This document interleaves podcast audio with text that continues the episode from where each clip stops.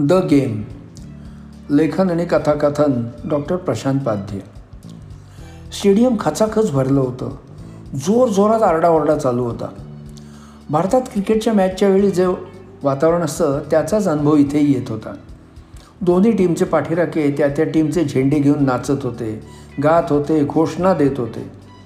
बऱ्याच लोकांच्या हातात बिअरच्या बाटल्या किंवा ग्लास होते. Popcorn chips cold drinks ice candy burger pizza वगैरे विकणारे खुर्च्यांच्या रांगामधून फिरत होते. गॅसचे फुगे फिरणारी रंगीत चक्र सगळं सगळं होतं. अगदी आपल्याकडच्या जत्रेत वातावरण असतं तसंच वाटत होतं. पण गंमत म्हणजे मी या सर्वांपासून दूर होतो. एकतर ही अशी बर्फावरची हॉकीची मॅच मी आयुष्यात पहिल्यांदा पाहत होतो. आणि दुसरं कारण म्हणजे ज्या दोन टीम एकमेकाविरुद्ध लढणार होत्या त्या मला पूर्ण अपरिचित होत्या. माझ्यासारख्या भारतीयाला कॅनडातली कोणती टीम जिंकली किंवा हारली याचं सोयरसुद्धा करण्याचं कारणच नव्हतं. तेवढ्यात बिगुल वाजलं एकदम शांतता झाली. दोन्ही टीमच्या नावांची आणि त्या मॅचसाठी असणाऱ्या अंपायर रेफरी यांच्या नावांची अनाऊन्समेंट आधी इंग्रजी आणि नंतर फ्रेंच भाषेत झाली. नंतर दोन्ही टीमच्या खेळाडूंची आणि राखीव खेळाडूंच्या नावाचीही अनाऊन्समेंट झाली. एक एका खेळाडूचं नाव पुकारलं गेलं की तो खेळाडू धावत ग्राउंडवर येत होता अभिवादन करत होता आणि प्रेक्षक त्याच्या नावानं जल्लोष करत होते.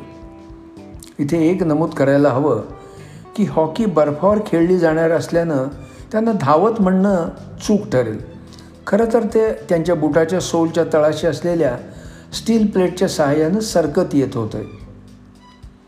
आता सर्व खेळाडू आणि अंपायर त्या बर्फाच्छादित ग्राउंडवर आले होते. आधी दोन्ही टीम बाजूबाजूला लाईनीत उभ्या राहिल्या. लाईनमध्ये सुरुवातीला कॅप्टन आणि नंतर सिनियरिटीप्रमाणे खेळाडू उभे होते. नंतर हॅलिफॅक्सची टीम लोकल टीम म्हणून आधी त्यांचं गाणं आणि नंतर टोरंटोच्या टीमचं गाणं वाजवण्यात आलं.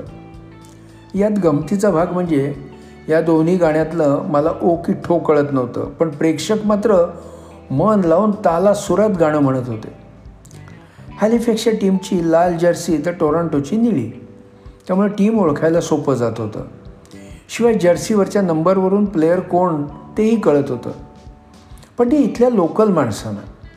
एनिवे त्यानं मला काहीच फरक पडत नव्हता.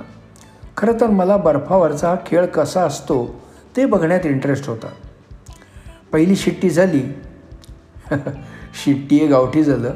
याला विसल म्हणायचं असतं हेही मला नंतर कळलं. दोन्ही टीमच्या खेळाडूंनी आपापली चक्राकार रचना केली आणि एक गोल फेरी मारली. त्यामुळं लोकांना खेळाडू समोरूनही दिसले. टाळ्यांचा गजर झाला. नंतर दोन्ही कॅप्टन आणि अंपायर या मधल्या लाईनवर आले. टॉस झाला आणि ग्राउंडची कोणती बाजू कुणी घ्यायची ते ठरवलं गेलं.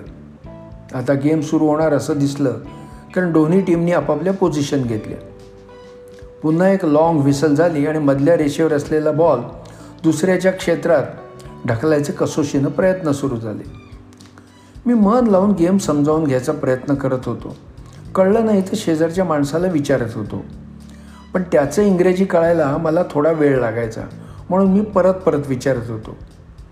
मला वाटलं होतं की काही वेळानं वैतागून तो आपली जागा बदलणार. पण नाही. त्यानं मला गेम समजावण्याचा आटोकाट प्रयत्न केला. अर्थात मला त्यातल्या किती गोष्टी कळल्या ती गोष्ट वेगळीच. पण एक गोष्ट कळली की हे खेळाडू जी पोझिशन घेतात ते विरुद्ध टीमच्या खेळाडूला अडवण्यासाठी.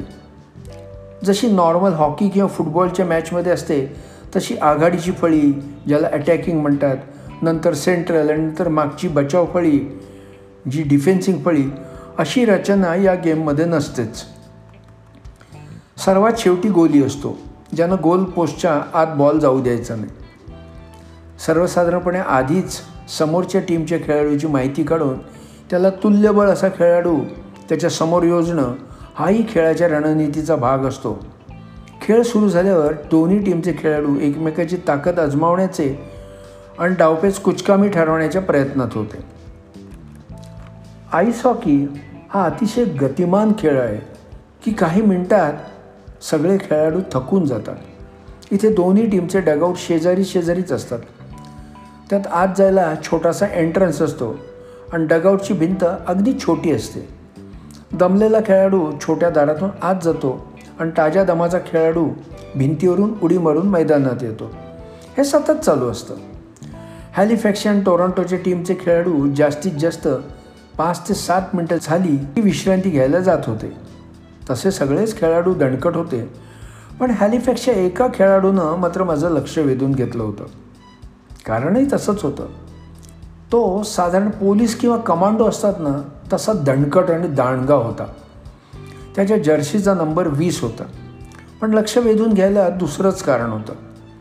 सगळे खेळाडू दमल्यावर डगआउटमध्ये जात होते पण हा मात्र एकदाही गेला नव्हता.